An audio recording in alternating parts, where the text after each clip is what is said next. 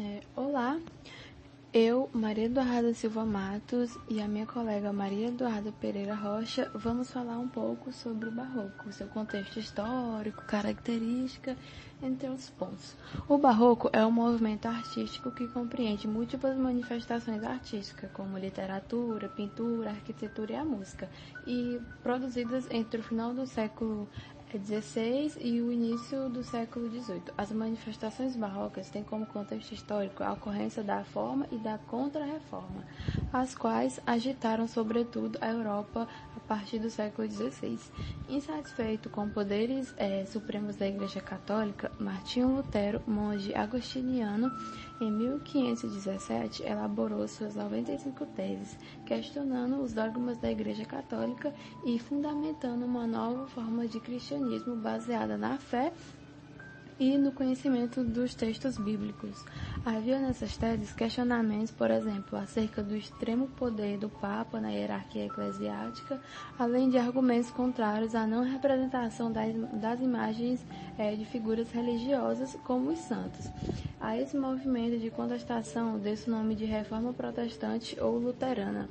Como contraponto a esse movimento reformista, a cúpula da Igreja Católica iniciou um movimento intitulado Contra-Reforma, é, em que estabelecia mudanças internas a fim de barrar o descontentamento com o catolicismo.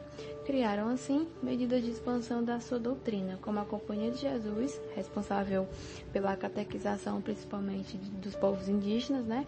e além de que lançaram medidas de perseguição, como o Tribunal do Santo Ofício, que instituiu a Inquisição como forma de punição àqueles que desviassem, se desviassem do catolicismo. Assim, o Barroco, é, sintetizando as contradições de sua época e a da própria Igreja Católica, manifestou características também contraditórias, como é, ao passo em que cultivou a crença da efemeridade da vida e o espírito renascentista expresso pelo Carpe Diem. Também expressou a culpa cristã. Não por acaso, os escritores desse período utilizaram muitas antíteses e paradoxos. Nas artes plásticas, por sua vez, as esculturas refletiam a opulência dos santos e dos altares para enaltecer é, o poderio da igreja em contraponto ao protestantismo.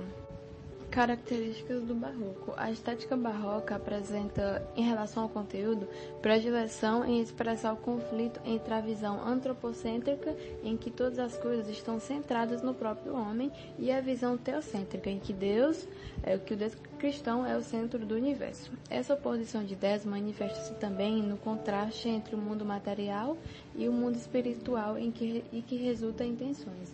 Ainda em relação à temática predominante no Barroco, observa-se em muitas obras a expressão de uma visão trágica da vida resultante do conflito entre a fé e a razão, ou seja, entre os preceitos do cristianismo e a racionalidade difundida como a fonte para acessar-se o conhecimento e a sabedoria.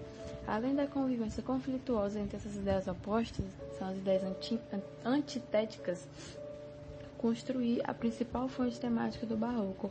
Esse movimento cultivou o gosto pela morbidez, a idealização amorosa, o sensualismo, apesar de ser é, de este ser permeado pelo sentimento de culpa cristão, a consciência de efemeridade do tempo, o gosto por raciocínios complexos, é, intricados, intricados desenvolvidos em parábolas ou com base em narrativas bíblicas. Outra importante característica temática do barroco, talvez a mais popularizada, é o cultivo e a valorização do carpe diem, expressão latina que expressa o sentido de que se deve aproveitar o presente ao máximo, uma vez que a característica barroca a, compreensão da efemeridade do tempo e da vida.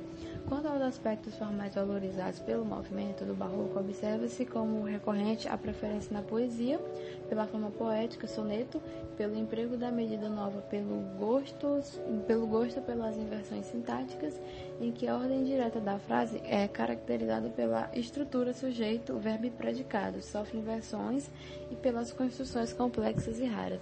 Para atingir esse fim, emprega-se constantemente em suas produções poéticas variadas figuras de linguagem, como a antítese, o paradoxo, a metáfora, a metonimia, entre outras, o que torna por vezes a linguagem barroca a linguagem do exagero, do rebuscamento.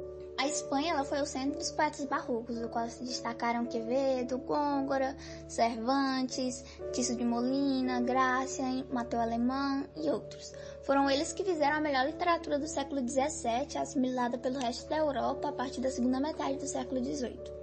Além da literatura, o barroco espanhol foi um dos mais marcantes desse período, onde se destaca o pintor Diego Velázquez e as obras As Meninas, Velha Fritando os Ovos, Retratos de um Homem e Cristo Crucificado. Já em Portugal, o barroco foi de 1508 a 1756, onde o padre Antônio Vieira é o principal autor do barroco literário no país. No entanto, ele passou a maior parte da sua vida aqui no Brasil.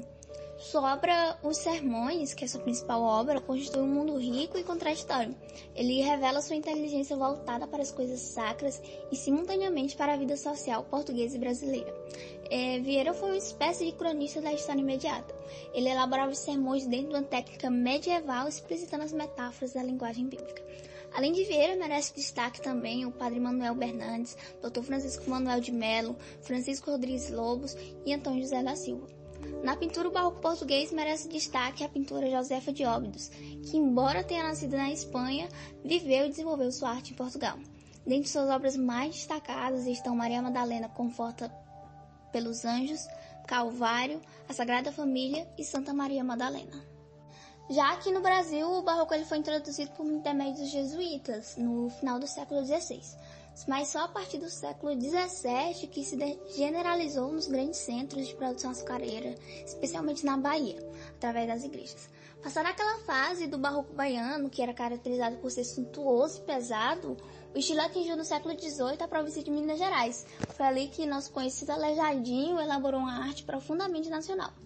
Aleijadinho ele foi um dos principais artistas da arte barroca no Brasil, sendo um grande escultor e projetista de diversas igrejas, em especial no estado mineiro. Nessa época, não havia no Brasil condições para o desenvolvimento de uma atividade literária propriamente dita.